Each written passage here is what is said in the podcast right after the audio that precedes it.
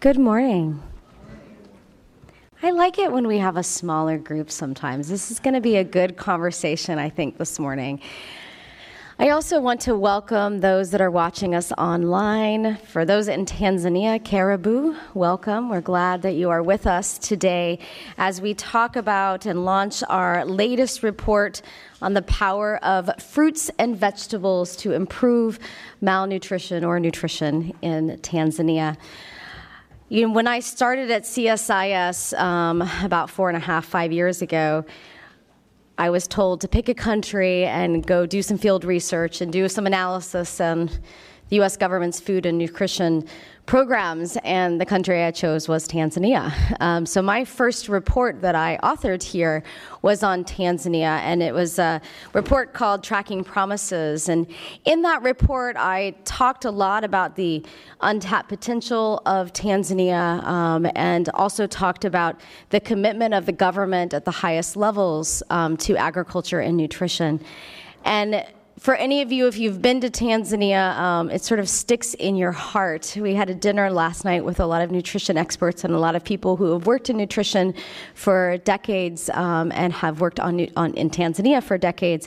And I think it's a country that is very important to the United States, um, and its its progress, its growth, its development um, should be central to our development um, priorities.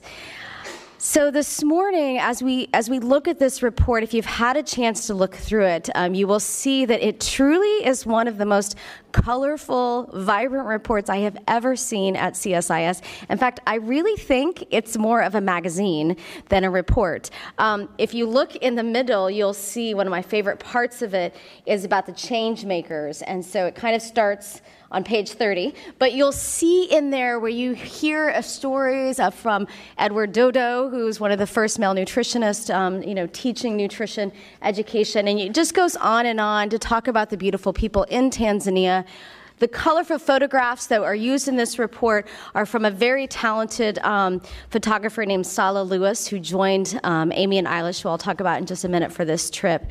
Along with this lovely report that we're launching today, we also have an online digital interactive report that has even more imagery to help tell this story, um, and you can find that on the CSIS website. But I'd like to talk for a minute about Dr. Amy Boudreau. Amy, if you can wave your hand a little bit for me. Um, Amy is the author of this report, and Amy. Um, has been in a year long research fellowship with us, and this is sort of her peak product, her peak day, um, as we talked about how what could we cover looking at um, the issue of malnutrition. And I'll say, having worked in this space over a decade, we talk a lot about you know, how are we going to increase the food production to feed the growing population? But a lot of times that conversation is around staple crops. It's not enough uh, to me around fruits and vegetables. And as we talk about the global rise of obesity and overweight, and we think we see these trends um, shifting in the world, um, we have to be thinking much, much more about what we are eating, what we are putting in our bodies, and that also, of course, goes to what we are growing. Uh, fruits and vegetables vegetables um, have a much higher post-harvest loss rate. You know, they have they're, they're under threat by climate change, and we really have to think through uh, what we are growing and the smallholders who are growing it. So I'm thrilled that that Amy took on this project. So Amy, to you, congratulations. Um, you have been a wonderful asset to our team and to the nutrition community, and we're really grateful for your work here. I'd also like to thank Eilish Zembilci, who's probably running around downstairs right now helping get this event together. Um, Eilish, as our project um, coordinator and research assistant, traveled with Amy on this research project um, to Tanzania and worked very hard on this report and event, and we're grateful for her. And then, as I was talking about the design and the colors and everything about the report, I'd also like to thank the brilliant Emily Tiemeyer and our iLabs team here, our creative team, um, who's just done such a great job um, designing this report, um, as she has with many others. So, uh, the report, as I keep emphasizing that it's quite different because we wanted to tell the story, right? And to us, the story is sometimes that's about our policy wonk words and how we like to do a deep analysis, but it's also about the human face of this. It's about um, Edward. It's about the, the women, the farmers, the children, you know, the men of, of the people who are working on the ground to, to work on malnutrition issues. And really, we could not have a better person here to help us also tell this story than the former leader of the country. It is my distinct pleasure to introduce this morning as our keynote the Honorable Mizengo Pinda. Um, he was the Prime Minister of the Republic of Tanzania from 2008 to 2014. I first met him in June of 2011. I was in Tanzania when I was working for USAID to help launch Feed the Future with the former Secretary State Hillary Clinton. I brought pictures of my time uh, and showed him last night during our dinner of, of, of, of that launch. Um, and that launch, we held it at a women's cooperative um, out in a rural area. And of course, the women were growing vegetables. I remember tomatoes in a greenhouse. I remember carrots in the ground. Um, and as I spoke with, with Honorable Pinda last night, I was reminded that he's a farmer himself. Um, he has 30 acres where he grows fruits and vegetables and has livestock and, and and um, chickens, and now he's working on fish. Um, so he's a farmer, and he understands at the highest level the importance of nutrition. When I was there in 2011, that was also when the scaling up nutrition movement was starting, and Tanzania was one of the first signature, signatory countries to that. Um, and just from the highest levels, including in this report, the steering committee that he helped create on nutrition, and then of course now, as we see after he's left government, he's decided to dedicate part of his time to continue continue to work on nutrition. He's the chairman of a foundation, which I'm sure he'll tell you more about, um, and he'll talk to talk to us about his story and about nutrition and the story of nutrition in Tanzania. Honorable Pinda, it's a pleasure to have you at CSIS. The floor is yours.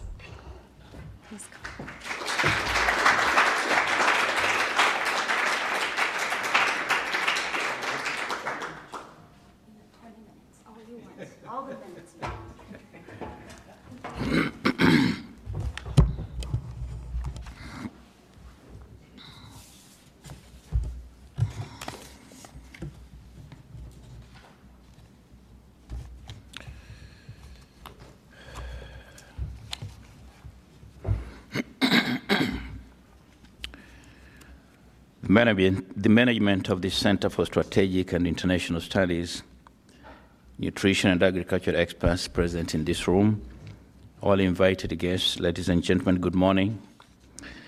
Let me begin by thanking the management of the Global Food Security Project here at the Center for Strategic and International Studies for inviting me in my capacity as the chairman of a startup NGO, the Agri Thamani Foundation, to be a keynote speaker as we launch a report on fruits and vegetables to improve nutrition in the United Republic of Tanzania. I also thank all of you who spoke before me, Madam in particular, for your kind words and setting scene for my talk. More importantly, I want to take this chance to thank the government and the people of the United States of America for the cooperation with the Tanzania in many aspects aimed at improving the lives of the Tanzanians, in particular in the area of nutrition, through various programs and projects in our country. Dear brothers and sisters, allow me, before I proceed to deliver my short speech, to introduce myself a little bit, you know, slightly more than Madam to told you and it's important that you know a little bit of my background. In short, I'm a 1975 law graduate from the University of Dar es Salaam in Tanzania. And after my graduation, I joined the Attorney General's office, where I worked for only three years before being posted to State House, where I worked as Deputy Private Secretary to the President of the United Republic of Tanzania for 17 years, and later as the Chief of the Cabinet Secretariat for five years, before I decided to join politics in the year 2000. Within the political life, I spent 15 years. During this period, I worked as a deputy minister for five years and full minister for three years in one area responsible for regional administration and local governments authority. And in 2008, as Madam said, I was appointed the Prime Minister of the United Republic of Tanzania and retired in 2015. It's also probably significant to point out to you that I've, as a result, been very lucky to have worked closely with all former presidents of my country, beginning with His Excellency, the late Mwalimu Julius Kambarage Nyerere for seven years, whom I'm sure most of you know, His Excellency Ali Hassan Mwinyi for 10 years, His Excellency Benjamin William Mkapa for 10 years, and His Excellency Jakaya Mrisho Kikwete for 10 years. It's clear from this short historical background that I'm not an expert of nutrition like some of you are in this room. Yet, it's the same history that has enabled me to be what I am today. I've learned a lot during my stay in these offices and created very special attention on some major problems confronting our country, one of which is nutrition. All we, as we all know, that 1,000 days for a child is a critical moment for, to define its future. Evidence has shown that missing those days is a missed opportunity for the children, families they come from, communities, and the nation at large. We also know that within 1,000 days, we have to start complementary feeding after six months of exclusive breastfeeding whereby fruits and vegetables become important and vital ingredients of diets for children during this critical stage. Yet again, women of reproductive age require fruits and vegetables for important minerals and vitamins to prepare them to become good and healthy mothers. This is even more so for adolescent girls who are future mothers. Indeed, fruits and vegetables are for all age groups, including us and particularly people of my age. Dear investigators, ladies and gentlemen, in Tanzania, we have put in place policies and strategies to fight malnutrition. We have in particular embraced the multi-sector approach as a way to go. This is because nutrition is complex and as such no one sector can address it alone. When I was still in the office as Prime Minister of the United Republic of Tanzania, I launched the National Nutrition Strategy in 2001, in 2011, which was implemented until 2015. During this time, I championed the process of Tanzania becoming one of the first few countries to join the Scaling Up Nutrition movement, commonly known as SUN. My office also spearheaded the formulation of a multi-sectoral, multi-partnership platform to oversee implementation of the strategy. At the time, stunting rates for under five was 42%. With good effort by the government and other key stakeholders, stunting rates fell to 34.7% by 2015, and the recent data of 2018 show further decline to 31.8%. This declining trend is encouraging, but rates are still high especially when we look at the absolute numbers. Dear invited guests, ladies and gentlemen, when we look on the production of vegetables in Tanzania, we see an increase from 1,041,375 tons in 2015 to 1,595,489 tons in 2018. Similarly, fruit production has increased from 4 million 574,240 tons in 2015 to 5,243,343 tons in 2017. In terms of food security, Tanzania has made some good progress. As for the past five years, food sufficiency ratio is recorded at the average of 115%. what we have seen, however, is that even regions with high food production, still suffer from chronic malnutrition, signifying that diet diversification among women of reproductive age and children under five requires a much bigger improvement. Dear friends, new data from Tanzania National Nutrition Survey 2018 show that 86.9% of children from 6 to 8 months had a timely introduction of complementary feeding. However, the proportion of children aged 6 to 23 months who received four or more foods group was only 35%. Although this is an improvement compared to 2014 data, which was 24.5%, more needs to be done in this particular area. In most cases, fruits and vegetables are the food groups that tend to be sidelined in most of our common areas in our country. With the launch of the National Multi-Sectoral Nutrition Action Plan 2016-17 to 2020-21, we have seen an emphasis on the complementary feeding and diet diversity, including emphasis on fruits and vegetables in our diets. We've seen a number of projects on the home and school gardening being implemented. Through Feed the Future program, Mwanzo Bora project, which was implemented in three regions, opened up a number of opportunities in home and school gardens, and slowly it is encouraging to see households taking it as an opportunity to improve their diets and income. I, however, wish to take this opportunity to reaffirm the importance of strategic nutrition interventions such as this to prioritize regions with the highest malnutrition burden. Hence, the 2018 Tanzania National Nutrition, Nutrition Survey report has listed 11 regions out of 25 in the mainland Tanzania as priority. These are Kagera, Kigoma, Dodoma, Geita, Tanga, Ruvuma, and Mbeya, followed by Mara, Morogoro, Dar es Salaam, and Tabora. Dear friends, the government of Tanzania has further proven its commitment at ending malnutrition in the country by introducing a nutrition budget line in all ministries and mandatory allocation of shillings 1,000 for every child under the age of five years by every council in the country. This contributed tremendously to the recorded progress on the ground.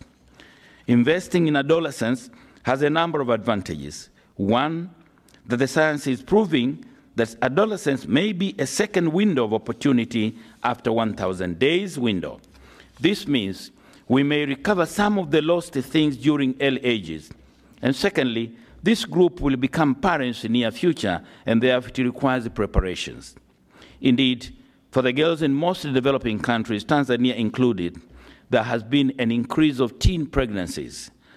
Thirdly, adolescents may have a big influence in the household they come from and spearhead the establishments of fruits and vegetable gardens and home consumption. Another justification for this is that the fact that about 43% of Tanzania's population is under 15 years of age, we have collectively, co collectively got to address adolescents' nutrition in Tanzania. Dear invited guests, ladies and gentlemen, it's also worth noting that among the value chains which youth are engaged in is horticulture. Although the motive is business, it can be an opportunity to increase availability of fruits and vegetables in the market, as well as the youth themselves becoming consumers of the fruits. Furthermore, we strongly need to engage in the social behavior change in communication, as some of our communities see fruits and vegetables as foods for certain groups in the society. And much worse is when some people think fruits and vegetables are eaten by the low cadre people only. As most of countries now are facing serious problems of double burden malnutrition, or maybe even triple burden, meaning the undernutrition, overnutrition, and micronutrients malnutrition, consuming more of fruits and vegetables can really help killing the three birds with one stone. That's why we need serious partnership to promote this area. I understand our agriculture policies are taking horticulture as one of the strategic value chain to be developed, both as business and improving nutrition. We need to partner together to support these initiatives. Other local organizations are also trying to reach communities in various areas of our country. They need also to be supported. Dear friends, with the above in mind, my history with nutrition and my current occupation as a small farmer, I decided it was time to join the efforts of many and contribute towards ending malnutrition in Tanzania through Agri Thamani Foundation, an institution which I'm a founding member and chairman of its board. After having carefully analyzed the malnutrition landscape, we decided to find areas in which we can add value the most. Thus selected Kagera region as our head office because it is the region with the highest actual number of stunted children in the country, 220,000 in number plus. We are currently operating in 188 public primary schools, 94 public secondary schools, 94 public health centers, and 94 ward level communities across all eight districts in Kagera. And some services which we are providing include the following one, nutrition education and counseling to school aged children, including adolescents aged 10 to 19 years old, expecting and lactating mothers with children between the age of 6 to 24 months. Secondly, nutrition cooking demonstrations for mothers with children between the age of 6 to 24 months because we found out that this is where malnutrition kicks in since babies are fed mashed adult food. Third, nutrition education and counseling and promoting dietary varieties by including fruits and vegetables to street food vendors. Four, promoting importance of fruits and vegetables, thus improving dietary variety through school fruits and vegetable gardens, community fruits and vegetable demo gardens, and household fruits and vegetable gardens. We currently have two schools vegetable gardens and 15 household gardens started by our adolescents from one of our schools.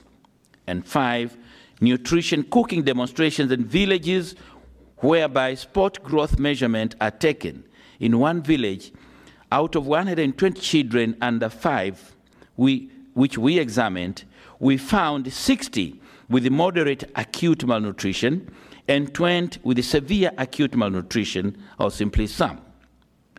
These 20 some cases were reported to the district nutrition officer immediately, and they were able to save their lives as they would have otherwise, unfortunately, perished just because of that.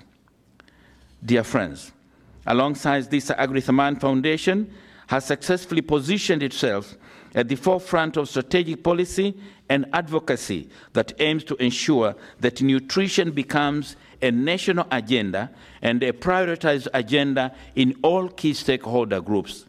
Our policy and advocacy work, therefore, involves working very closely with the political parties, religious leaders, media houses, members of parliament, and local government authorities.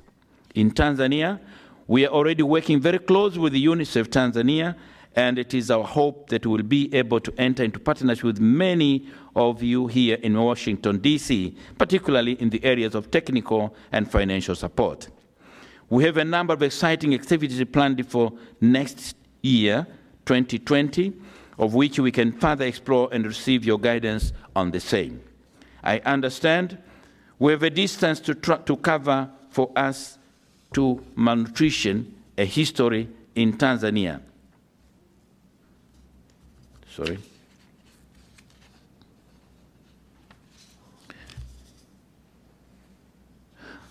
We have a long, a long journey before we probably deal squarely with malnutrition in Tanzania, Africa, as well as the world in general. That journey can be shortened, in my opinion, depending on the route we take and the means of reaching. I'm seeing working together in planning, implementing, and monitoring cost effective plans that will include putting in place best strategies of fruits and vegetable gardening in our plans as a way to go. The bad news is that all the countries in the world are faced with some forms of malnutrition. Some countries are battling with undernutrition, while others are battling overnutrition and others with both. The good news is we can learn from each other on the best ways to sustainably address all these forms. This is why I'm calling for real value adding and honest partnership here today. Dear friends, ladies and gentlemen, let me, in conclusion, once again thank the management of the Center for Strategic and International Studies on behalf of the Global Food Security Project for inviting me to share some insights on this very, very important subject, and to you all, invited guests, for your very kind attention. I want to say thank you so much for your attention, and may God bless all of you. Thanks.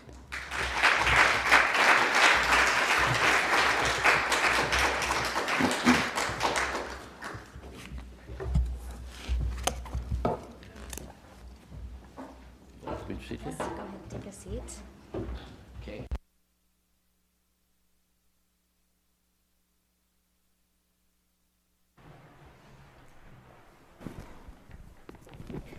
Thank you for your words. You know, you you say you're not a nutrition expert, but I tell you, you don't see a lot of former prime ministers up there talking about the triple burden of malnutrition or the multi-sectoral strategies and and you really do get it and you have for a long time. I my first question to you is was there a moment when you became a nutrition champion? Or was there something that compelled you to be such a leader on this? Do you remember? It's been a long time you've been at this, but long before 2011, what was it that compelled and convinced you that this was so important for your country?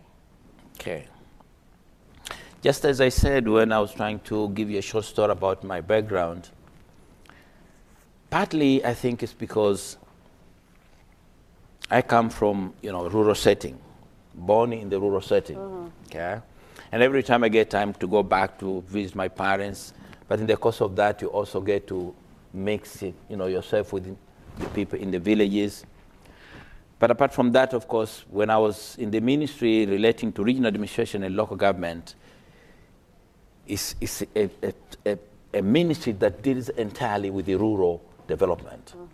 So I had ample time to go around, have a feel of how people live, but more significantly, see the kind of challenges, you know, that were touching on the population generally. And therefore, one thing that I discovered that we still lacked and we still had to do a lot of work was how to give attention to children generally. Hmm.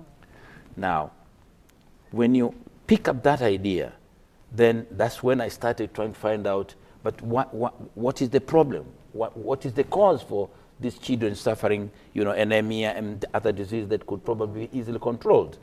Only to learn that it's all a matter of the type of food that these children get. And this is why when I completed my term, I did a little bit when I was still in, in, in the, as a prime minister, but I opened up now my mind after retirement. Uh-huh. So this is why I said, well, let me see if I can make a contribution, small as it may be, but in this particular area of nutrition, because all that I've learned or discovered is that what we need actually is to work together with members in the community who are already versed with this particular problem. Secondly, is for we in, the, in our own country first to own the challenge, hold it closely as our dear challenge, right from the top president and his team and the rest of the other members in the country, then we should find ways on how to tackle this problem. And with Agri Thamani, I'm convinced because we've tried to do something. And I, I discovered that it can be done. All that we need now is probably putting up, you know, mechanisms on how we can close work with each other so that we learn more, then see what best needs to be done. Yeah.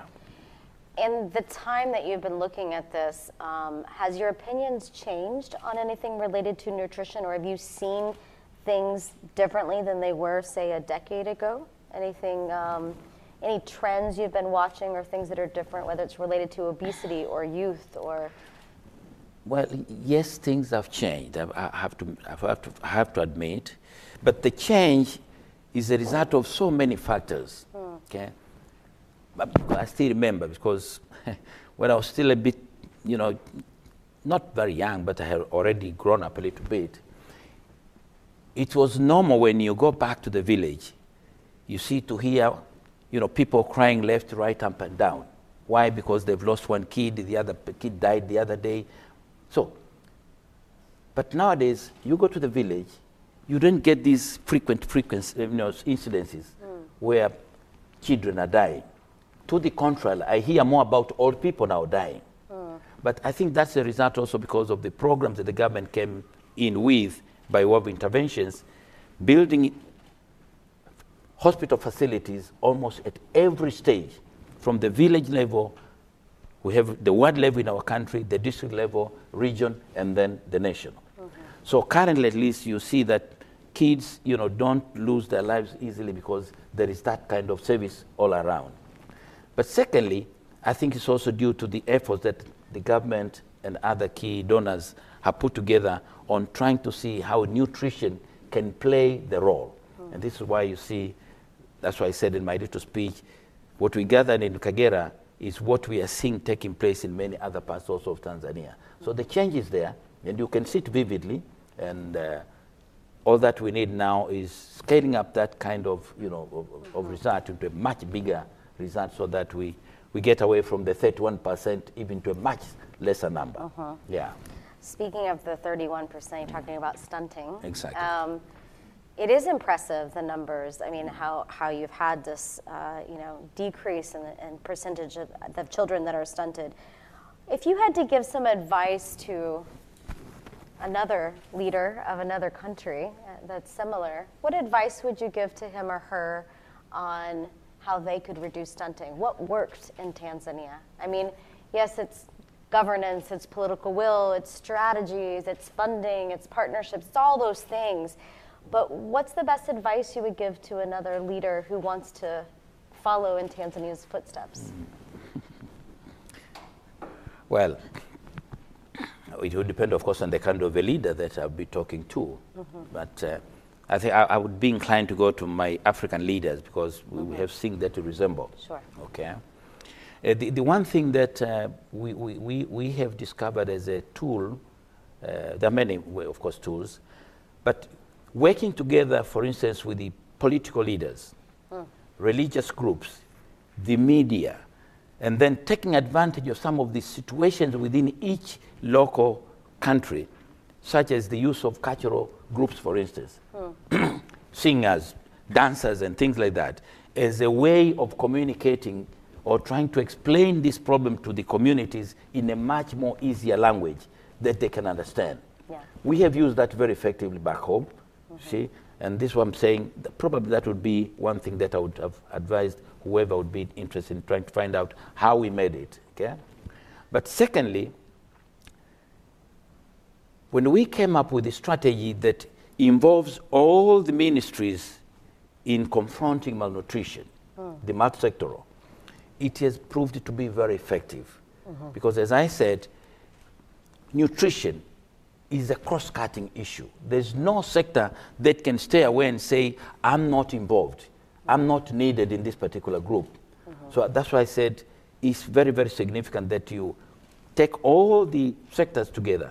Let everybody be involved. Everybody have a, pl- a part to play in combating malnutrition. Mm-hmm. But the last thing that I would also say uh, is very, very important.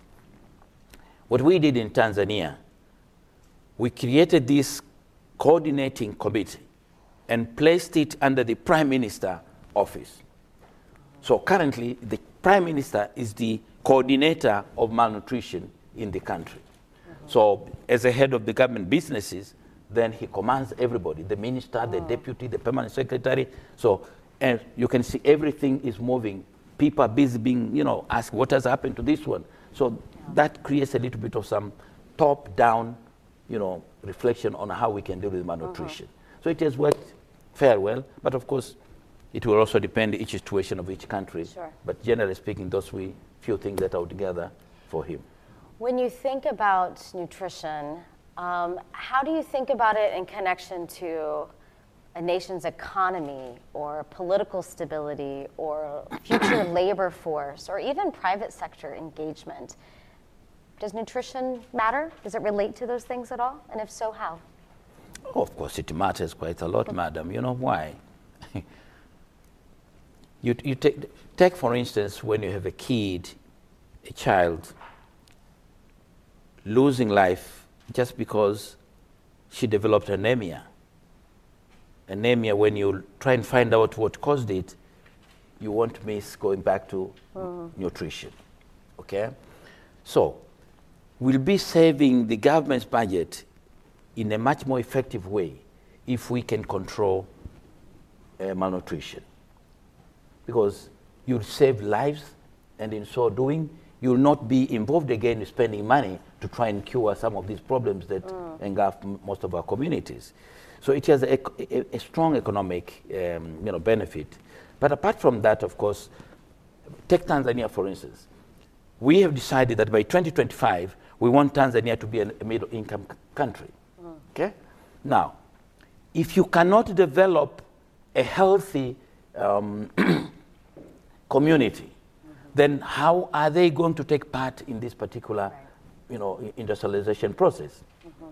So, developing the human resource simply also requires seriously a healthy program for the personnel. Mm-hmm. And this is why we are saying, yes, we are moving towards that direction, but simultaneously we have to deal with malnutrition so that whoever comes into it is a healthy young kid, intellectually strong, you see? Because sometimes people say, well, it's, it's, it's, difficult to understand, but when you go into the readings, that's when you say, oh my God. So sometimes people don't seem to, to, to, to have intelligence sufficiently to, to, to understand anything. Mm-hmm. And sometimes you tend to look for reasons. But reasons, typical one good reason is this kid missed nutrients, maybe right from mommy's tummy, delivery time, mm-hmm. and even after that. So how do you expect him to, to, to have good brains? Yeah. It's not possible. Mm. So it's important, very, very important that we, we, we, we, we take this matter seriously because I'm sure by so doing, not only you have a good, healthy future for your country, but you also have strong, intelligent young people, mm-hmm. you know, who will be able to, to, to deal with all other issues relating to problems of your country. Yeah. So it's very important. Yeah. You know. I'd like to turn to the CSIS report. I'd like to hear if you have any specific feedback or thoughts on it, or I'd like to, to hear if there's recommendations that you thought were missing or that you would have included. You know, if you were talking, or you probably do in your current role with the foundation, how do you think fruits and vegetables, you know, could be consumed more in your country? What policy recommendations should have been our, our report, or you would have put in our report? Well, I've not gone through the whole report, but it's at least a long had, one. It's okay. but at least I've had a bit of of what it contains, and yeah. uh, but but what one thing that I, I I've liked so much about the report is the emphasis on adolescence. Yes. Yeah, mm-hmm. because to me, I, am taking this matter very seriously mm-hmm. because I know if I manage and the government manages to deal with this area squarely, I'm seeing a brighter future mm-hmm. because I'll be having mothers who are already well founded with malnutrition issues, mm-hmm. and so we, we, we, are going to create a better you know, nation as we go along. But uh, coming now to the, to the, to the question as, you, as that's a point I try to point out, there is an increase in the vegetable and fruit production mm-hmm. in our country. Uh, there's no doubt about that. And even when you go now into the streets, you, you see a lot of vendors selling fruits mm-hmm. and, and whatnot, almost everywhere. Mm. And I can even give you a good case of Dodoma where I come from. It used to, the, to reach a time when you, you go to the market, you cannot buy a fruit because there's no fruit. Mm. See? But now, oh my God, you go everywhere. And even the streets now, they're scattered with the fruits everywhere. Mm-hmm. The only part that I, I agree with your report is the fact that Tanzania, the greater percentage, particularly in the rural setting and whatnot, and for the urban people as well, mm-hmm. he may be selling a number of fruits, but he doesn't see the need to eat the fruit. For him, he's just looking for money. Yeah. He forgets that, well, if you eat that fruit, you'll also reduce the need for money to go to hospital. Yeah. You see? He doesn't see that. So the report tries to point out this particular direction. I said, yes, I think you are right on this one. We have to undergo a serious mindset changing, okay, so that people now that we are capable of producing vegetables, now we should go into a bigger step of using those vegetables for our own uh-huh. health. Uh-huh. And this is why, and with Agri Thamani, we thought the best way is to start using the children at school level, uh-huh. exposing them to eating fruits, because thereafter there will be people demanding for yeah. fruits. And in the course of time, maybe we can now reach a stage where uh-huh. everybody thinks eating fruit is important. And uh, probably in my case, um, I'm doing, uh, of course, I'm doing some agriculture. Mm. But what type of agriculture is probably significant? I've got some few acres, about 30 acres, which I've done mango plantations. Mm-hmm. Okay? I've got grapevines also, about 10 acres, right? But what is more important to me is the vegetables mm. group. Mm-hmm. Madam, you'll be surprised. That's what I'm saying, something that very encouraging. I produce vegetables in my little farm. And the biggest people who come in big numbers to buy the vegetables, mm-hmm. ladies, mm. mamas. Okay? Mm. And it's, it's so nice. So sometimes I go now to the, to the city to see what these mamas are doing. but all that I see is they're very busy selling vegetables. So sometimes I say, Do you eat vegetables? So they say, Ah, no, we are selling vegetables. Now, you see, you see the, the it's something that seriously, I said, I think we need now to educate them yeah. more effectively. Yeah. And with Agri Thamani, we've already set up our ways of the, what would be the best way mm-hmm. to tackle that problem. Mm-hmm. Yeah, I've I mean, taken it up also because I've already started. The, I've actually I've had so far about two, three conferences mm. relating to ladies. Mm-hmm. And my story is nothing else. Apart from other things that I was called to do, I would always end up with malnutrition. So it's, it's nice, and I think it's possible. Yeah. Yeah. I mean, I, I like your point that the report focuses a lot on behavior change because yeah. that's ultimately what it comes down to. And you definitely have to start early with education and behavior change. Just to end, talking about your farm and talking about vegetables, what's your favorite vegetable? Oh, that's a very good question, you know. Um, I don't know. Because we have, we have vegetables which are, uh, what I would say, local. Yes. Local pro- products. Mm-hmm. Which you don't find maybe in Europe or in America or other parts. Okay? Mm-hmm. Of course, when I come to see you, then I'm forced to eat the vegetables I see on the table. And sometimes I say, they're not even sweet, they're not even, they don't taste nicely. But that's it. Now, I don't know, mchicha unaita nini Kiswahili? Oh, amaranth, yeah. You know that? Right? I do know that. Yeah, yeah that's amaranth. my favorite. I learned it in Tanzania, yes. and normally, yeah. I like when it's cooked together with the groundnuts, mm-hmm. nuts. Mm-hmm. Yeah, the, the, it's like a be, leafy green. Yeah. Yeah. yeah. that, that's my very, very, very favorite. And when Great. you come there, you, you find that one almost one acre completely is nothing but that one, of course, for selling, but also for yeah. consumption. So when we come, you can cook us your favorite amaranth dish. wonderful, wonderful. Thank you very much for joining us. So can Thank give him a round Thank of applause? We will now have our panel led by Dr. Amy Boudreau, and we'll have some switching of chairs. So just give us a minute as we get our stage ready. Hold on one okay. minute. Thank you. Asante sana. Yes, asante sana.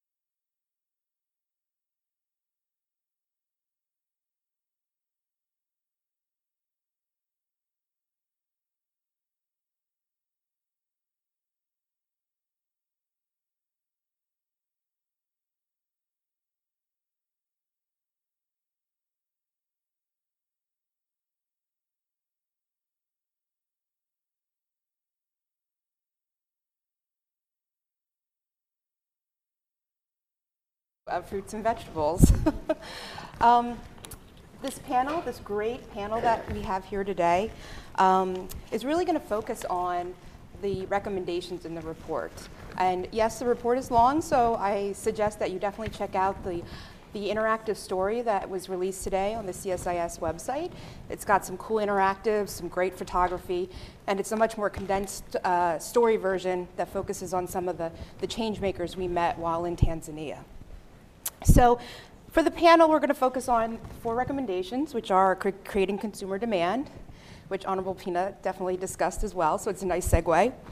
Broadening implementation, scaling up the multi-sectoral approach, and then also accelerating private public engagement.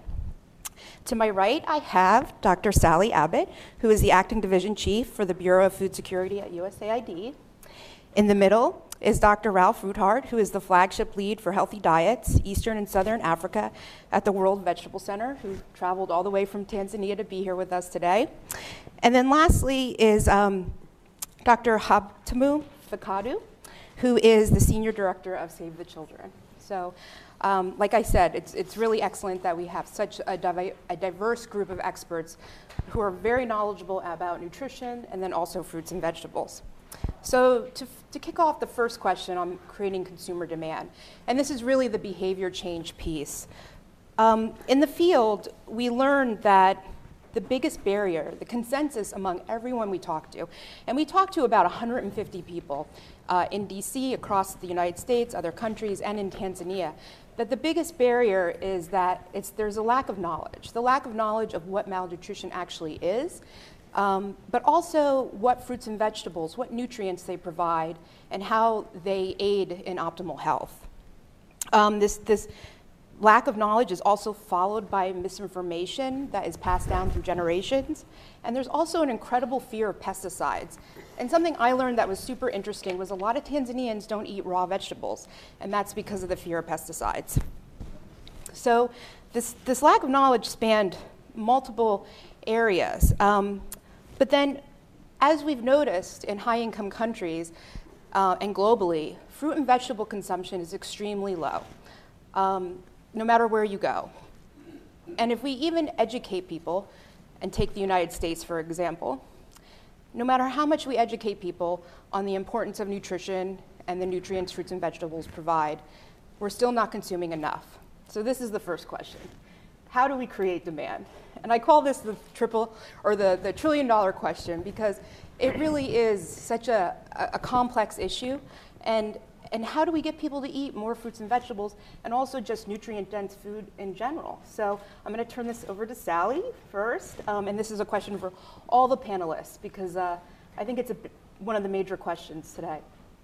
Thanks. So I think, um, first of all, I think we want to acknowledge that price still is an mm-hmm. issue. That um, when you're talking about the base of the pyramid, the price, those living on less than $2 a day, the price of fruits and vegetables can still be a barrier or even a perceived barrier to what they're purchasing, what they're buying, or the decision to sell fruits and vegetables as opposed to consuming what they're what they're um, doing themselves. That we, we as donors, those of us sitting behind desks in Washington, often expect that we're going to be increasing supply, increasing demand, and um, having that happen at the exact same moment so that there's no issues with people being able to purchase something in the market or being able to have that supply get to the market um, at the same time. And that we want that not just for the base of the pyramid, but also those middle end consumers.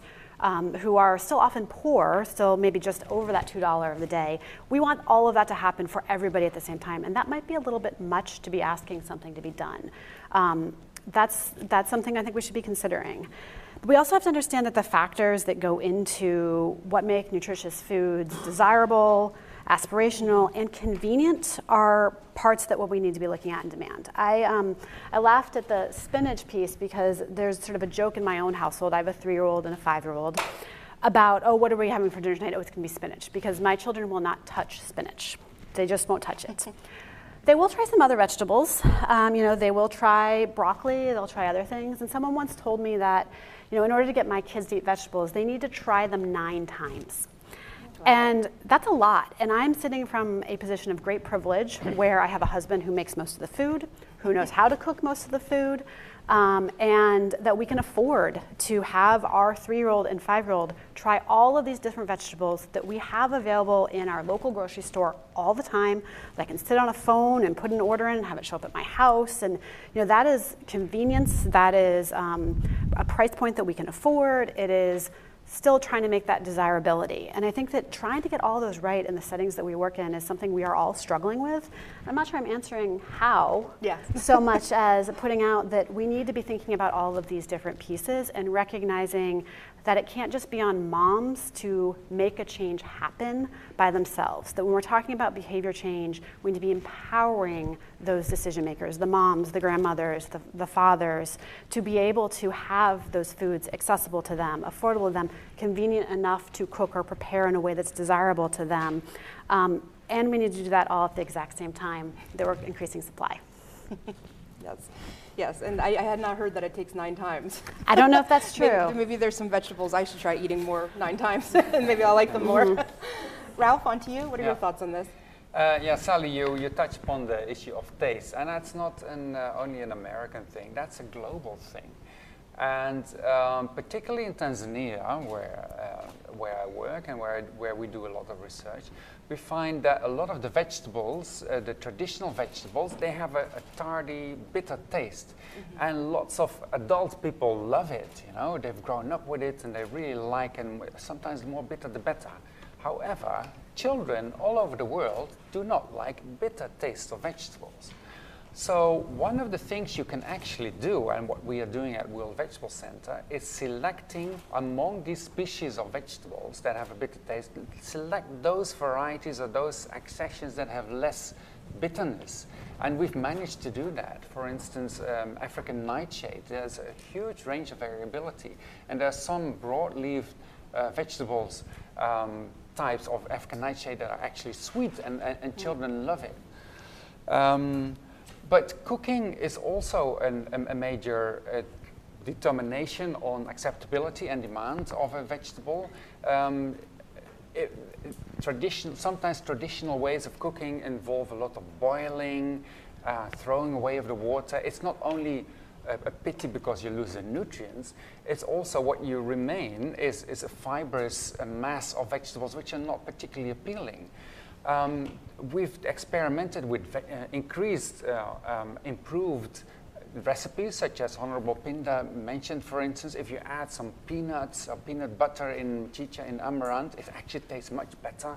But you can also add some milk, or some, there's some recipes with uh, onions and, and tomatoes that greatly enhances the um, uh, acceptability. Um, but then you also have the issue of gender. Because if you only work with women, and that's where, what a lot of people do in a lot of organizations, they, say, they think, oh, well, the women are the custodians of food, which is true for most cases. Um, but who determines um, what is going to be cooked in the household? It's not only the woman. If the husband doesn't like the food, um, but she has, um, um, she has just learned this great new recipe, but the husband doesn't like it, it's not going to go very far. So with cooking demonstrations, for instance, it's incredibly important that you involve the, the men, the husbands, also the children, so that uh, in, innovations uh, in terms of taste, palatability, uh, cuts across different uh, groups. Uh, then finally, I would like to mention um, the convenience factor, um, because we also see not only here, and not only in industrialized countries, but in African countries, developing countries, there's a huge migration from rural areas to the cities, and with that migration also comes changed uh, food preferences, fast food. People in urban areas do not have time to cook uh, men and women, uh, they're all working, scavenging for jobs.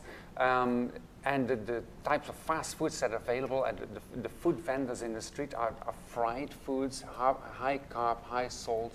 So if we can introduce vegetables and make them appealing, and there's lots of way of doing that, we can actually also tap into this huge population in the urban areas that also need better foods and, and, and better tasting vegetables. Mm-hmm.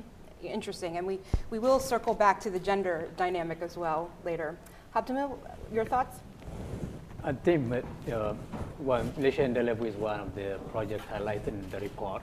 Mm-hmm. So I think uh, one of the objectives of the project is to increase, you know, one production to consumption of fruits, vegetables as part of, you know, dietary diversity. So what we're uh, doing in Tanzania in four provinces is uh, one is we, you know, to increase, you know, to increase demand uh, at the community level. I think one is there is a lot of lack of knowledge uh, and skill how to produce it and how to prepare it in a way that can be consumed by children. Mm-hmm. So one, some of the activities that we are doing through our social behavior change, through our extension, you know, through the extension program of the government, and through both the health and the agricultural extension workers. So basically, what we do is, you know, we transfer the skill how to produce, prepare, and consume uh, fruits and vegetables as part of the comprehensive dietary diversity. So, so that's one of the way to you know, increase demand uh, from the community. The other one is, you know, sometimes we think that our agricultural extension workers, they know everything about fruits and vegetables but it's not true. Mm-hmm. And, and how to increase that demand at the community level. So we, uh, you know, are supporting, you know, the agricultural extension workers and how they can demonstrate, you know, we build their capacity, but at the same time, how they transfer that skill to, uh, uh, to communities and household level. The other one, I think, uh, consumption is uh, to increase demand. I, I, don't think we have to see only consumption. I think there should be also some market value because you know households you know they need money for other expenditures. It's not only for food consumption. So I think fruits and vegetables are probably we can sell the idea. It can generate some income. Usually that can be that's going to be controlled actually by women. Uh, not usually in most African countries, including Tanzania, it's not really controlled by men. It's controlled by women that will have a lot of impact to increase demand in production and consumption at community level. And that's what we are trying to do with the Tanzanian government through the Lishe Endelevu project. Mm-hmm. So, as you can see, it's a very, very complex problem. Um, moving on to the next recommendation was uh, really about the implementation. And the research focused on four different projects. Uh, two were from USAID, Feed the Future, one was co-funded by the Netherlands government, and also one was a small local organization that did uh, solely um, volunteers and at the local level, grassroots initiative. Um, the projects were similar and different. They focused on cooking demonstrations, because in Tanzania, um, uh, most people cook vegetables way too long, which actually strips the nutrients from them. So cooking demonstrations was one of the implementation methods that was across the board in the projects. Uh, community, um, so this, the school, community, the local primary and secondary school education had nutrition and garden clubs. Uh, we also saw some market-based approaches, so connecting smallholder farmers to um, microfinancing, which is also important since fruits and vegetables are extremely risky as an investment.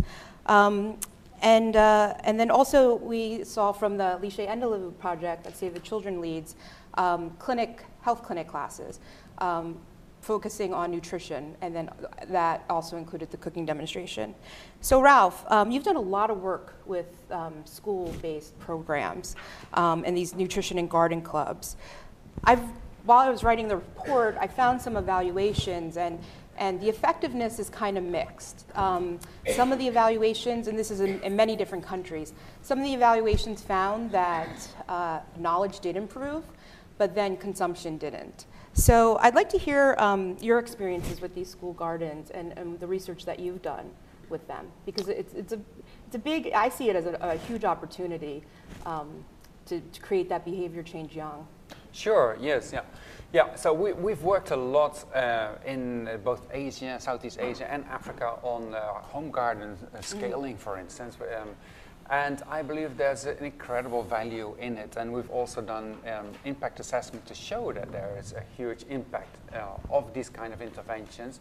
And uh, particularly the, the knowledge aspect that you mentioned, um, because what we do in, in, in, these kind of programs, we don't only work on the supply, yeah, increasing the amount of vegetables available for home consumption, we, we equal, put equal amount of effort into increasing the, the demand. And how do you do that? Through increasing knowledge about vegetables.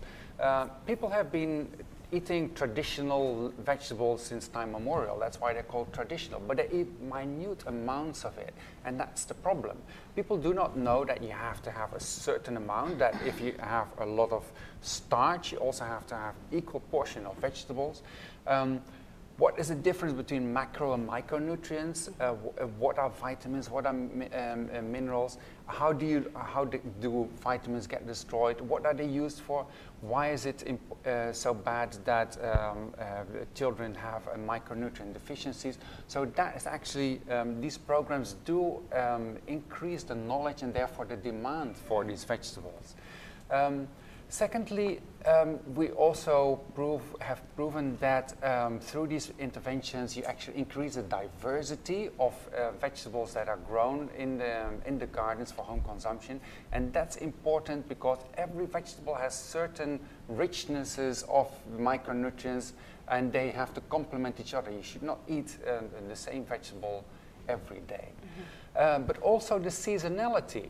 Um, during the rainy season, uh, vegetables are actually even growing wild. Right? Uh, but in the dry season, there's a huge shortage of vegetables, and the, and the price of vegetables also uh, increase. Um, so through these interventions, we've um, we've seen that we can ex extend the availability of the vegetables for uh, for consumers into the dry season for more than six weeks. So that's a significant uh, um, uh, achievement. In, in terms of the school um, initiatives, um, the purpose there is not so much to increase the consumption.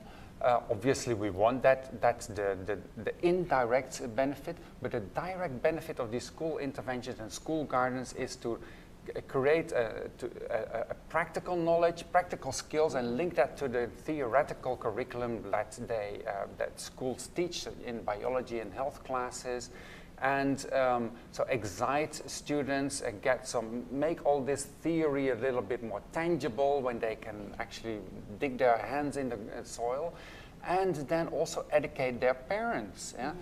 and even take some of the seeds that we distribute through seed kits improved seeds um, and which they can uh, reproduce because they're open pollinated varieties, take those seeds back to the, the, their, uh, their parents, grow them at the home, and even their parents can scale them out uh, to the community. So it's a bottom up um, uh, scaling up of uh, knowledge and practices. Mm -hmm.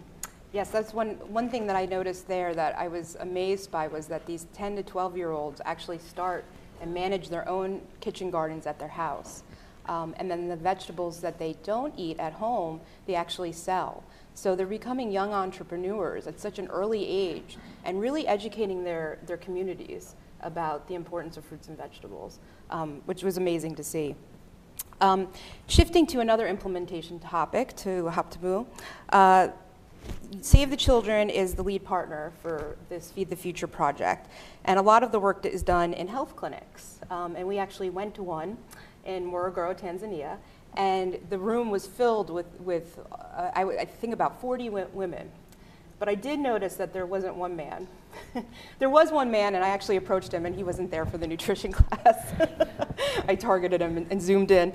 Um, and, and gender is an issue. Um, so I, would like to hear from you about how um, this project is, is doing gender empowerment for women, but also what role men play um, in fruit and vegetable consumption and just overall in nutrition and improving malnutrition overall. Uh, it's a good observation, and I don't think it is uh, special for Tanzania or Lishe Endelevu mm -hmm. project. In most, you know, uh, African countries, you know, when you go to the health facility, usually women and caretakers are coming to the facility. Men are going to the agricultural trainings, agricultural demonstration. So that's probably what you know you witnessed uh, during your field visit. But what we are trying to uh, we are trying to do as a project is uh, we did two things. One is we did uh, review existing projects in Tanzania, how they are doing some their gender activities, mm-hmm. and we also did uh, uh, gender analysis that's specific for the four provinces where we operate. what what the main finding from those assessments is one, most of the nutrition projects, whether this is for nutrition specific or for uh, nutrition sensitive like fruits and vegetables, we tend to target, they tend to target, you know, women only. But we know, and, and from the, that assessment also, they found out that uh, uh, in the Women Empowerment Index for Agriculture, uh, out of the seven, five of them are really uh, uh, were important in those contexts. One is a production piece in terms of empowerment. Men has a strong, a huge role in production, uh, deciding you know what to plant in uh, in the land. At the same time, you know, controlling the, the, making the decision about purchasing and other stuff. So because of all these assessments, so what we are doing is now is we uh, we, are, we introduced two approach under leadership level. One is is men are part of our, uh, we have a, a, community conversation program to change, you know, uh, the bigger challenge in terms of a community society level. We have a community conversation, and the previous project involved only women and, you know, or grandmothers, but now this project, uh, you know, one of the group are men. So basically, is men is, you know, how, we focus on three areas. One is, you know, joint decision making in terms of household resource. Two is, and it, what we found out also is uh, couple communication or communication within a household is a big barrier for, uh, you know, gender balance in, in the household level. So couple communication is one of the components in that parent-kid uh, community conversation. And the other thing we are doing is we have you know, we are implementing the male championship program so that we identify model men in the community so that, you know, they can transfer that kind of skill and influence other men so that, you know, they involve in, in nutrition activities, but at the same time improving, uh, empowering women. Uh, and the other thing is they will see also peer educators, so we train them and also they train their peers. So basically, uh, so that's what we are doing in terms of social behavior change. But at the same time, health facilities. So one of the discussion they the, they do is how men can go to the health services together with uh, with their wife or to take care of kids also. So in some of the facilities now, they, we are seeing that some improvement uh, in terms of you know men engaged in the uh, taking care of their kids or taking care of their wives when they go go for health services but still it's a big challenge that mm-hmm. we have to work on. Mm-hmm. And there is there there are a lot of boys in the nutrition and garden clubs in the schools too. More more girls, but there are there are boys in the classes as well. Um, so, um, moving on to the the multi-sectoral approach. So this is. Um, as, as, Sally can talk about a little bit, this is a, a big initiative that USAID is doing um, to, to integrate the many sectors that affect nutrition. Um, I, I, challenge you to think of a sector that doesn't affect nutrition, if you want to um, ask that during the Q&A. But um, Tanzania is also has a multi-sectoral approach too.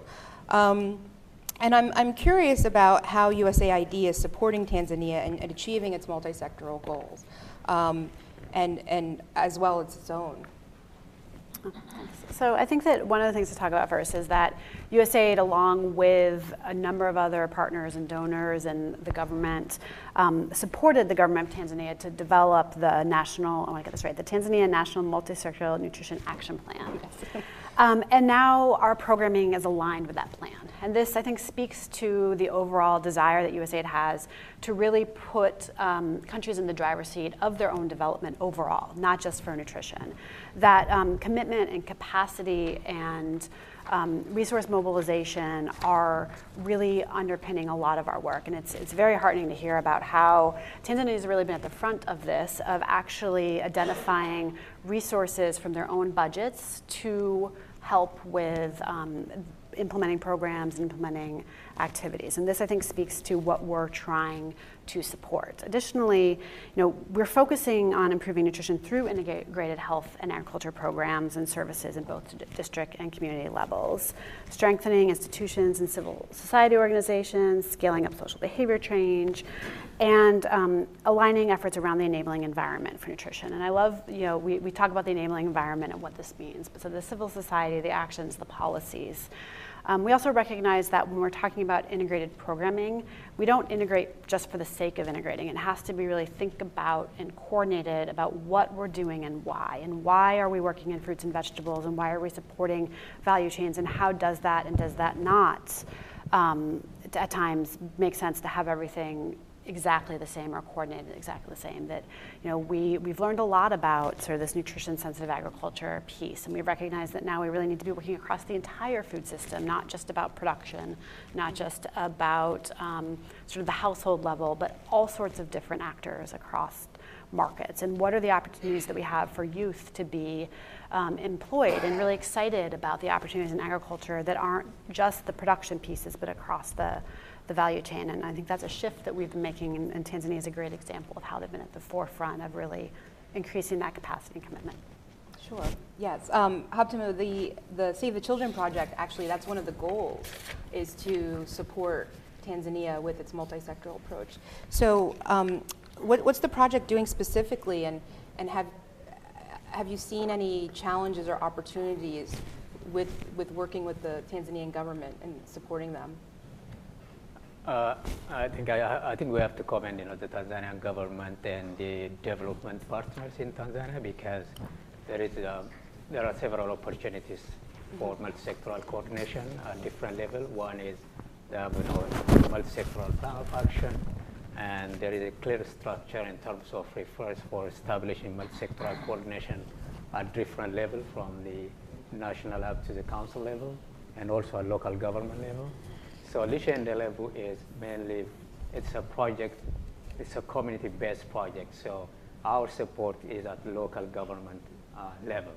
So how to improve, you know, even if you know there are the plan of action, the terms of reference and the coordination, there is a good nutrition scorecard in Tanzania. And also there is a commitment budget for each council for nutrition. But the main challenge is most of this multi-sectoral coordination are not really functional and they are not really using the tools that are already in the national plan of action. So Lishe Endelevu, what we are trying to do, we are supporting this um, multi-sectoral coordination at the council level. One is we provide training for them, how they can, uh, you know, use the scorecard, how they can engage in the planning process at council level, because there is a, uh, a tool that's, you know, a tool for uh, developed by the government to allocate resources at the council level.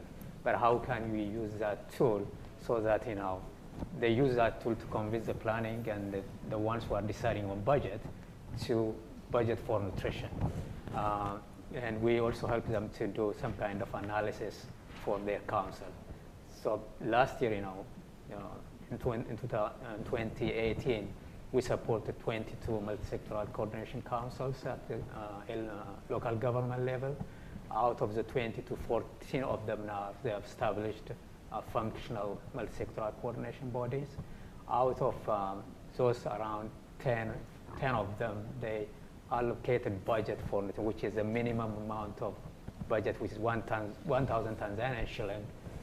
Each purchase should be allocated in the council budget. So out of the 22, around 10 of them allocated that budget using all this capacity building we implemented. The other one is a major challenge is involving private sector. Uh, in the local, private sector engagement is better at higher level, but not at the local level. So we did mapping of the existing private sector at local government level. And this year what we are going to do is how we work with the local government to uh, involve you know, private sector as part of the multi-sectoral coordination committee. But you know, I manage, you know, several USAID big multi-sectoral projects, but this is the most daunting and challenging task. Uh, you can do it as a project, but unless it's really owned by the local government, unless the government is putting budget, any project cannot sustain multi-sectoral coordination in any country in any place.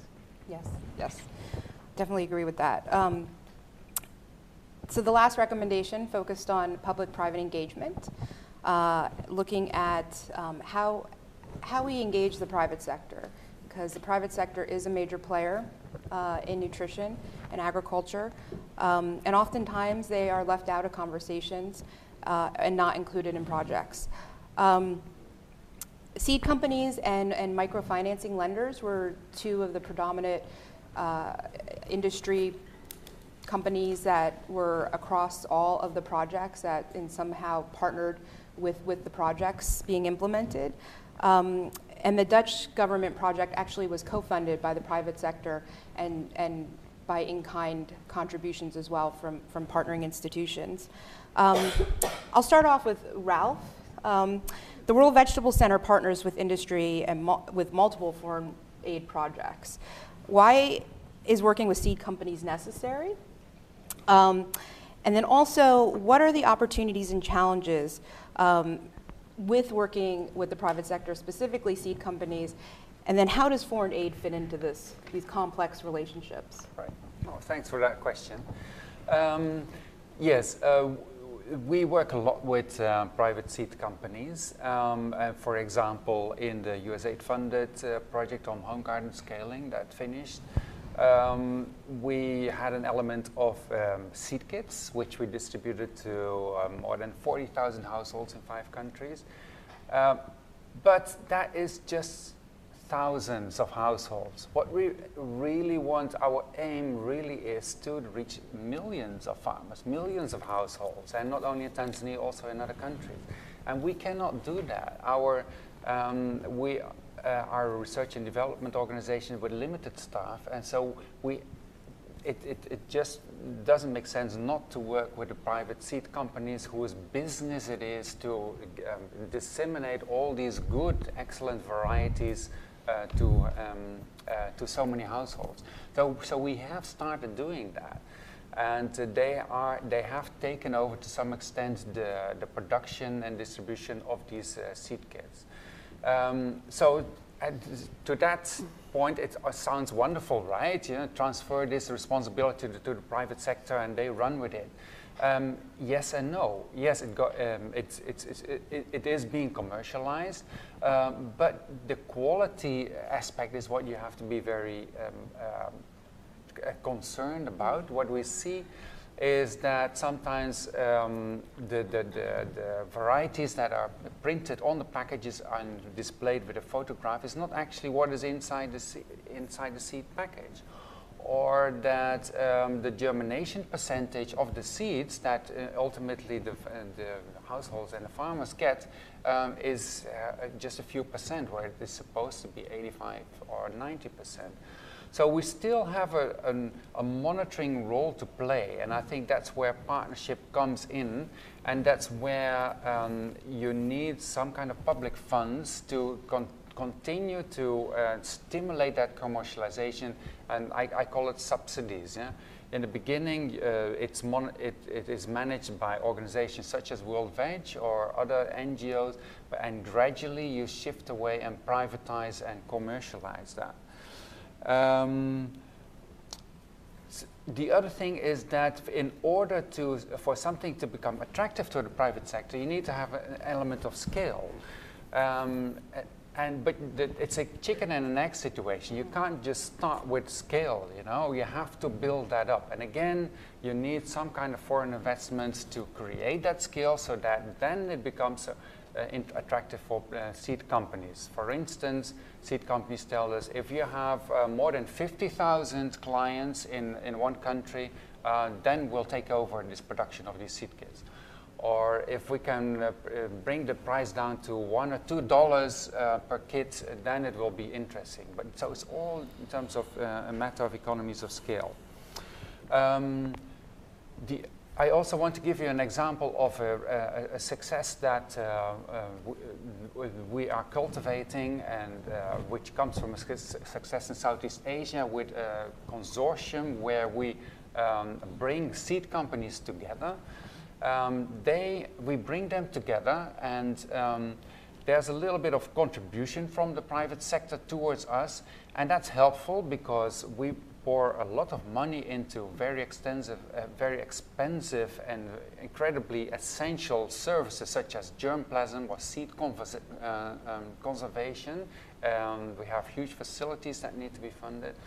But more than getting the money from these members of these um, uh, the seed co uh, consortia is that we get um, information about what happens to all those seeds that we disseminate through the private uh, companies, where do they go? Which seed varieties are, um, um, uh, are being taken up? Or which seed lines, parent lines, are the seed companies using to make hybrids and, and, and are successful and create an impact? Because we need those data for, on, on impact. We are obliged to uh, give that back to our donors, to the individual, to the taxpayers to show that actually what you're investing in is actually useful. And obviously we need to do more of that. So we're in constant need of uh, uh, uh, um, more funding, more investment so that we can continue to breed those excellent varieties. Sure, yes impact is always an important issue, and we could do an entirely separate panel on that topic. Um, Sally. yeah, may add, oh, yeah. You know, probably when we talk about private sector for, especially for fruits and vegetables, we always talk about seed.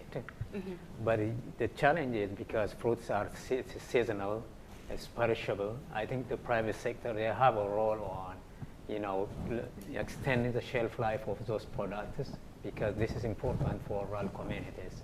So I think that's another area probably I didn't see in this report. Is they really have a role because here I can get dried, uh, you know, mango like in a small package. Mm -hmm. Because, but the, you know, having those kind of things can be done only by the private sector. It's very difficult to do it through the government. That's another area for of engagement for private sector. Mm -hmm, mm -hmm. And also the, the role of small and medium enterprises in Tanzania is, is critical as well. Um, Sally, the uh, USAID came out with the private sector engagement policy, I believe last year. Um, how do you see that affecting nutrition partnerships in the future?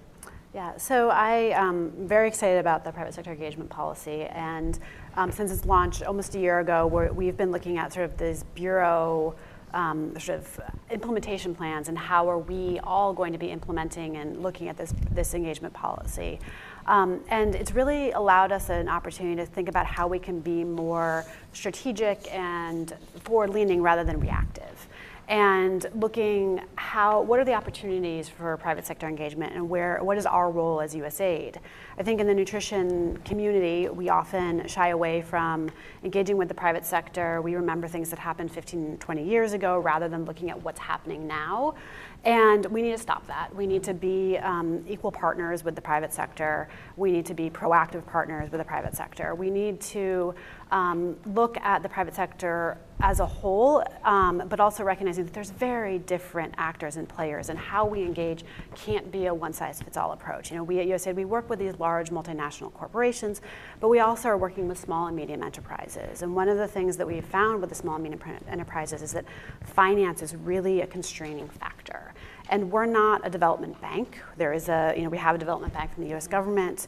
So our role at USAID is often more to be sort of a convener and a technical assistance and to provide those links of having people that can talk to the banks, talk to the finance, but also understand the, the niche parts of nutrition and what is a nutrition, but also what isn't different. Because we often like to reinvent and say the same thing and you know, talk about, oh, well, this problem, this problem. And you know, the, the idea that people need better business plans that's a universal thing that's not specific to a nutrition issue. So, how do we rely on those that know how to do that and bring those people into the conversation? And how do we bring the finance folks into the conversation and explain why the nutrition is a little bit different and why there might be more risk and how can we work with them to offset that? And I think that that's, that's sort of some of the pieces of how we're trying to think strategically about our work going forward instead of just reacting what has come to us. Sure, thank you. So the last question, we have limited time, so I'm to uh, do it at a, a rapid pace kind of I don't know, speed dating kind of style. um, if you had to put out of the four recommendations on creating demand, implementation, multi-sectoral approach, and then uh, public-private engagement, if you could only choose one, and you had to put all your re resources into one of those recommendations, which, which would it be and, and why in one sentence? yeah, it's hard, it's hard to say anything. Um, we're all academics, so it's hard to say anything in one sentence. uh, you have to move oh, like start? Put you on the tough spot. question already, one second. Timer started. I, I, would say, you know, from a community perspective, increased demand, I prioritize that one. Okay. Incredibly tough. Supply and demand needs to come together, but if I have to choose, I would tell uh, uh, increasing demand through public-private partnership. Okay. Combined, hybrid, I like that. yeah, you address the supply already. Very creative. so I'm actually not going to answer that because I think one of the benefits about working at USAID is that we don't have to just do one, yes, and true. we actually have the responsibility to do to enable and empower others to do all of those. Yes. And um, that you have to create demand, you have to have public-private sector engagement, and you have to work across sectors, and we have to put countries in their own driver's seat in making the change. Yes. Okay, great. Thank you.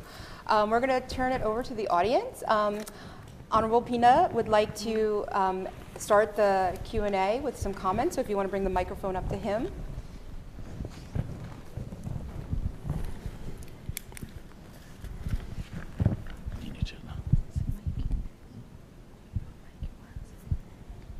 Would you like to come up here, or you can stand? Please stand.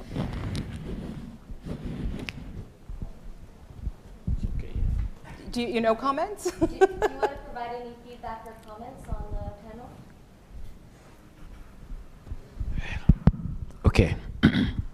you can, if you could, please stand for the um, online audience. Oh no, the camera's back there. Hello, everyone. Um, yes. Whatever you're more comfortable with.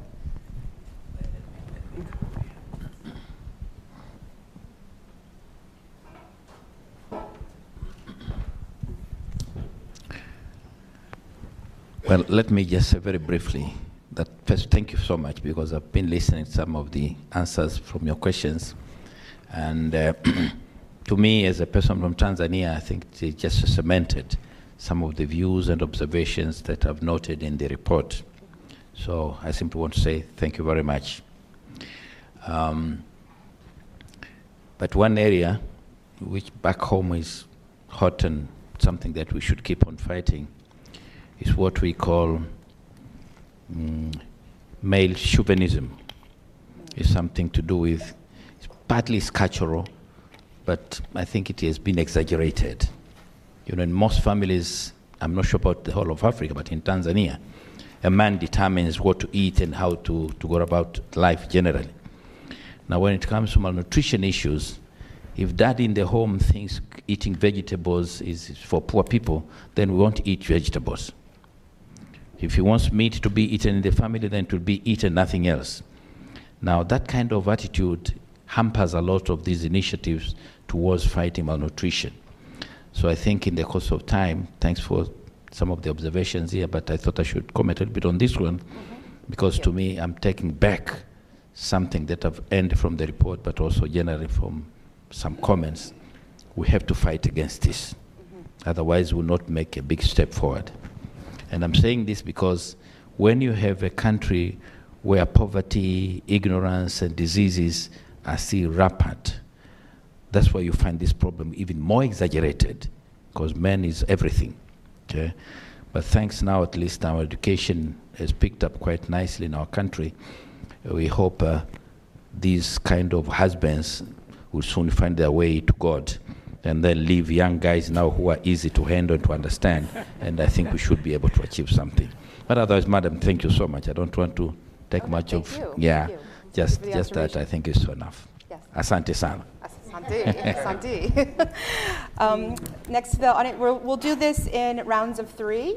Um, so let's start with the woman on the aisle right there, um, and give the uh, we have, we have enough time that I'm sure we'll, we'll get to everyone's questions. So please Great. stand up, state your name, your organization, and a brief question. Limit to Great. one to two sentences, please. Thank you so much to the panelists and to the Honorable Prime Minister for all of your um, excellent insights. My name is Carrie Dobies. I'm a senior uh, program officer at IMA World Health, just around the corner. I support all of our Tanzania health programs, including the DFID-funded Astute Stunting Reduction Program.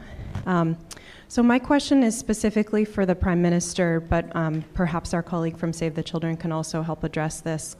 Um, with the 1,000 T shillings per child that is allocated, I wondered if um, you could speak specifically as to how that gets allocated and how, how you ensure that it's actually distributed and spent specifically um, on nutrition activities. And also wondered if that comes from the central level or if that comes from the either regional or district level.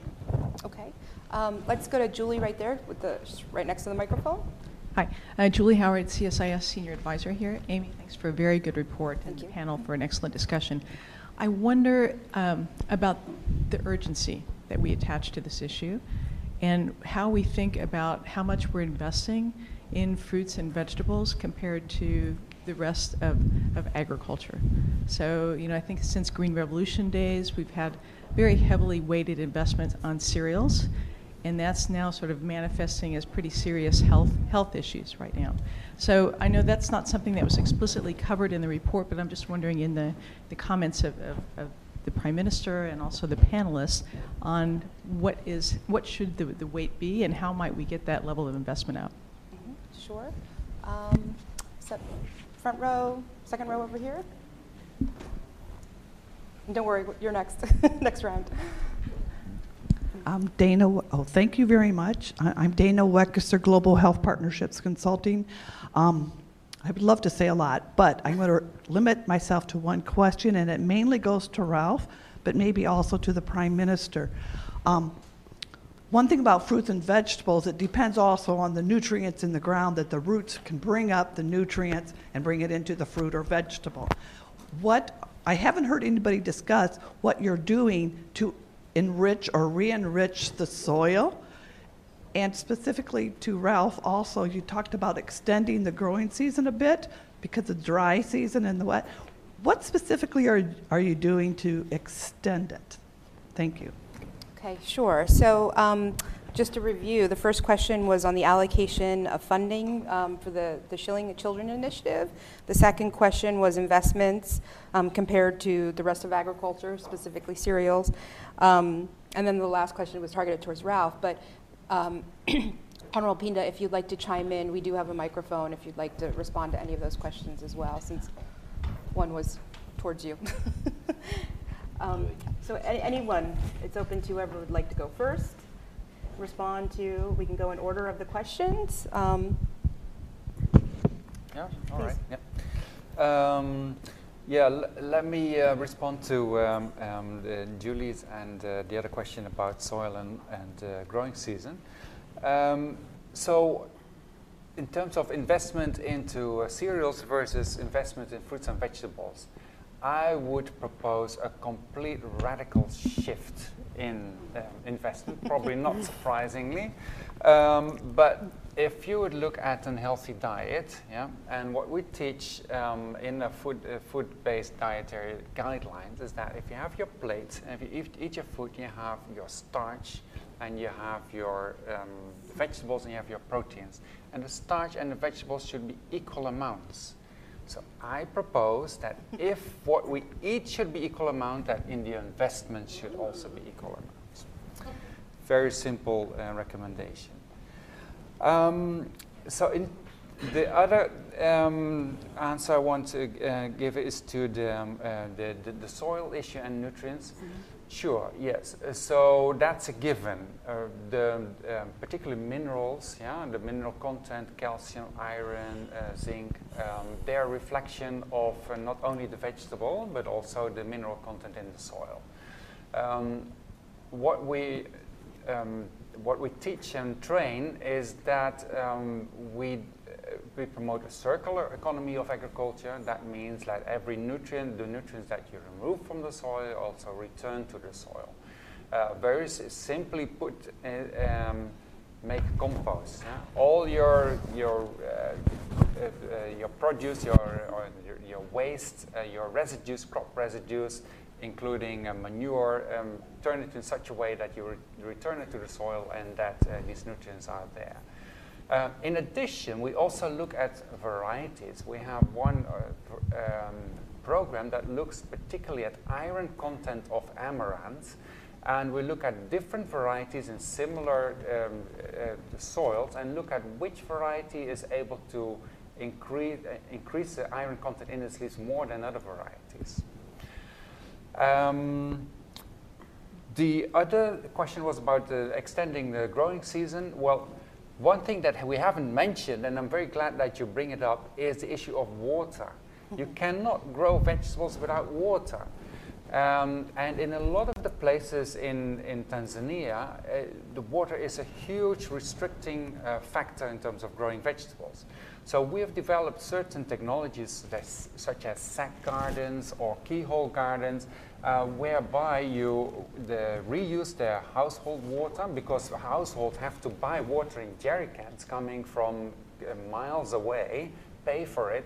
So it's an incredibly precious resource. You want to um, uh, make sure that you uh, contain that water into the rooting area of the, of vegetables through the second keyhole gardens. And if you go a bit more into commercial, smallholder commercial um, uh, system, um, uh, apply drip kits, um, drip irrigation lines with simple tanks. We have been introducing that even for the, the, the, the poor and malnourished in malnourished areas where for a $30 investment you can have a tank plus four drip lines, so in, in greatly increasing the uh, uh, availability of water into the dry season. Sure. Um, for the other questions, uh, Sally or Habtamu, do you have any responses? Um, I would just say on the, the, the question of um, funding, I think you're probably preaching to the choir here. Um, but I think it's also not just about which commodity or crop, because I think we also haven't talked about animal source foods, which we know are incredibly important for the under twos um, and for women. Um, but I think it's also about it, it expanding how we're looking at it so that we're not just talking about research, but we're also talking about how do you actually take that research into practice and what needs to happen so that all of the, you know, I think the World Vegetable Center is a great example of this, of how you're actually taking new technologies, new practices, and taking it out and taking it to scale. And how do we make sure that we're not just investing in um, what to do better, but how to actually have that then uptaken and done sustainably across the board. So I didn't answer your question, but I think you're preaching to the choir on that one. Any, any remaining responses? No? Okay. Um, okay. Um, let, we'll start with Neema, and then we'll go over there, the microphone over there next, and then uh, John. Well, I have to say, Neema leads the, the foundation, so. Huge, Hi, uh, everyone. I'm Neema Lugangira. I'm the executive director of Agri Thamani. Um, my boss here sort of ambushed me to answer what, the question on council, so I'll do my best. Uh, basically, in Tanzania, uh, the government of Tanzania has um, introduced a mandatory budgeting for nutrition at the local government level. So all councils in Tanzania have to budget for um, nutrition, nutrition interventions for children under five and the amount is 1,000 shillings per child under five. Um, and from our experience with the work that we're doing with Agri Thamani, is we've come to realize that in the meetings that tend to decide the budgeting of the councils, nutrition doesn't always get prioritized because there's so many other important agendas. And the people who sit in those meetings and make those decisions are actually politicians. They're ward, ward level councillors. In Kiswahili, we call them diwani. So this is why it forced us to, to try and look at political parties because the, the ward councillor is going to champion initiatives and priorities that are priorities of the political party that they're representing. So it becomes very important that even when we're talking about increased um, public sector budgeting, you might focus on the government officials alone, forgetting that at that level, decision makers are also politicians. So that's just what I wanted to add in the, in the sense that um, depending on the different areas, you have to look at the different key players who can influence those decisions. So one of the things that we're trying to do is to provide nutrition advocacy to the ward councillors so that they can understand the importance of, of nutrition, but also understand the importance of, of um, nutrition against their own prioritized development projects, especially when you're talking about sustainability. For example, the government has in place uh, uh, uh, education, free education for children. So if there's free education for children, but most of the children are stunted, maybe it's going to impact the level of, you know, the level, the, the pass rate, the exam, the, the way the exam, the results are passing, or if you're having development projects, but maybe the youth or the children are not seeing the importance of it and they're doing vandalism. So it's, it's all of that impo- all of those things to try and sell to the politicians why is nutrition important. But for the politicians to buy in, you need the political parties to endorse that nutrition is a priority for them. So I think yeah. that's what I just wanted to highlight that it's also very important to look at the different stakeholders and not just those who are like professionals in those specific fields. Thank you. Thank you. And I think it's important that that is the same in the U.S. government as well, is that we need politicians to be advocates for nutrition. Um, the question over here? Yeah. Right? Great. Larry Schaefer, uh, Schaefer Global Management. Uh, my specific interest is cl- controlled environment agriculture. Um, there's been no conversation about indoor agriculture, aquaponics, hydroponics, any of those uh, for solutions, for all, all the things that you're talking about, for integrated solutions um, to address multi-sector stuff, to address integrated farming operations, workforce development, training. I know USAID has funded some serious projects like Southern Jordan Valley, that massive two, 1,000 acre greenhouse project that they did. Um, but what's the appetite for these kinds of solutions amongst the organizations who can actually implement? Thank you. And then the last question will be uh, John on the aisle right here.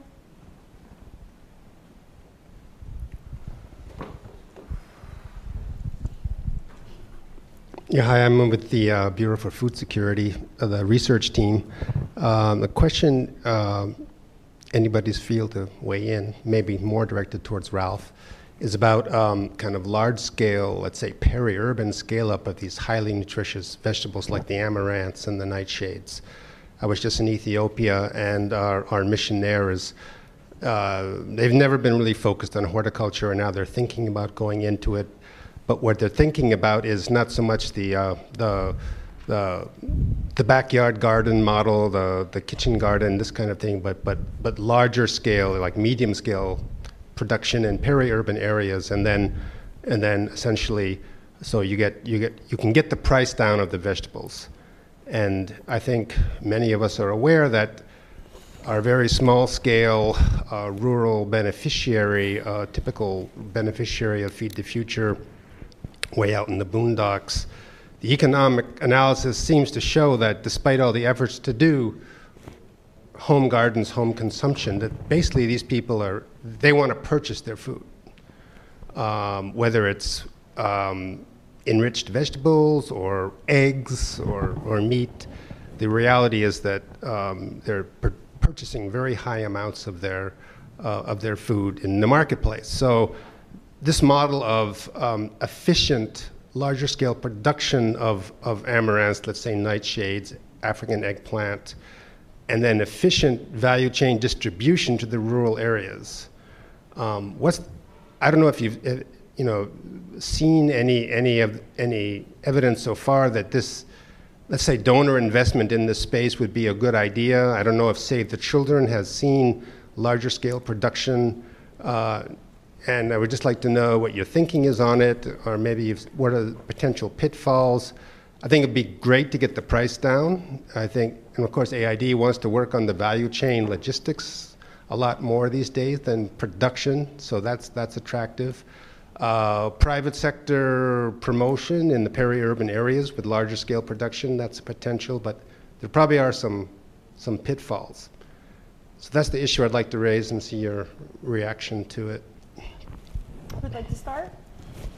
I, I can start probably on the, uh, the large scale uh, production. Uh, uh, Ethiopia is because of the horticulture plan they have, so they're investing a lot on fruits and vegetables in addition to the other horticulture. The, the main challenge is, you know, those large scale production, because we don't have infrastructure for market, it's, not, it's, it's going out from the rural area or to the urban areas rather than to the major rural areas. So it's a good strategy for increased production and, and probably lowering the price in urban and uh, the bigger cities. But the problem is there is no infrastructure to, for the rural household who needs really badly needs a, a and vegetable. And that's the challenge, you know, we, we, we have in Ethiopia. But I think the government's more pushing on the large scale production, including the indoor productions are in the peri-urban areas. Um, many acres of land are, are given to private uh, sectors to you know, produce. But I think the, the same for value chain is not only fruit, vegetables, the same animal source, livestock, all the livestock, you know, milk they collected from a community, And it's being you know sold in the big cities and peri-urban areas, but farmers are selling it. That is their main source for animal for their kids. So how you balance, you know, the distribution is is is, is a, the main challenge. Otherwise, you know, that's what the governments I think these days want is large scale rather than small, you know, uh, gardens because of the the production is less. So access to water is limited. Uh, the management is difficult. Getting seeds, you know, to all those communities is also challenging. So uh, either it's a group production or a large-scale production is, is the direction I think most government, most of the government, including in, in Ethiopia and others, are, are pursuing. All right. Yeah, uh, I want to follow up on that. And um, I think we have to realize that by um, um, 2035, uh, more than 50% of the world population will live in uh, urban areas. Uh, so the demand for vegetables will actually start to come from, from urban areas. And um, so we, there will always be a huge demand in rural areas, but it's a different kind of marketing system, it's a different kind of value chain. Um, we're also dealing with a situation whereby um, carbon footprints, uh, the, um, uh, the whole idea of um, energy consumption and, uh, and, carbon footprint per kilogram vegetables is becoming an issue, not only in industrialized areas but also uh, all over the world. We want to not contribute to climate change. Uh, so shortening that value chain and looking at opportunities in peri-urban areas is, um, is something we, we cannot uh, um, ignore. It's a, it's a huge opportunity, uh, let alone all the, the, the, the, the youth and the, the, the, migration, the rural urban migration of young people who are there and who, where business opportunities exist. Um, uh, so yes, this is an area that um, I, th I, think in future will uh, be more important, and particularly to make our vegetables more affordable uh, and, um, and, reduce post-harvest losses. Again, that's uh, because when you shorten the value chain, you'll have fewer losses. You get the vegetables quicker from the producer to the consumer, uh, so it, it benefits uh, everyone in the food system. Um, I also want to respond to the question about uh, um, controlled environments or protected cultivation. Yes, um, so uh, what we haven't discussed a lot this morning is the, the supply side. So this is an, an, incredibly important area where we're dealing with how to improve the supply. Uh, but it also links to nutrition because what um, the beautiful thing about protected cultivation is that you can actually um, use more biological control of pests and diseases, whereby you reduce the amount of pesticides on your crops. Now, why is this a problem? Particularly in, um, in many African countries, the, the, the, the, the monitoring system of pesticide residues on the, on the vegetables for consumers is not very well developed, if at all present. Um, so if we can develop a system whereby uh, we uh, remove the need for re, um, uh, producing, um, ap applying pesticide, uh, that, that would be great. So currently uh, we do work in Tanzania, for instance, on protected cultivation, on different kind of structures. Uh, in the end, it all has to be economically viable. Uh, protected, uh, these greenhouses are expensive, but there are also cheaper versions of it. And we're looking at applying uh, fungi, um, predators, and uh, parasitoids on uh, certain vegetables in collaboration with the private sector. We do this uh, research and looking at the efficacy of these methods to uh, the, the reduction of the pests and diseases. So there's a huge potential. And um, on farm, we also do a little bit with uh, tunnels, and we find that uh, cabbages grown in tunnels, in these greenhouse tunnels, are actually fetching higher prices uh, because people know these are cabbages that don't have all, such high amounts of uh, pesticides on it, so it actually already demands a higher uh, um, market price. Anything to add, Sally?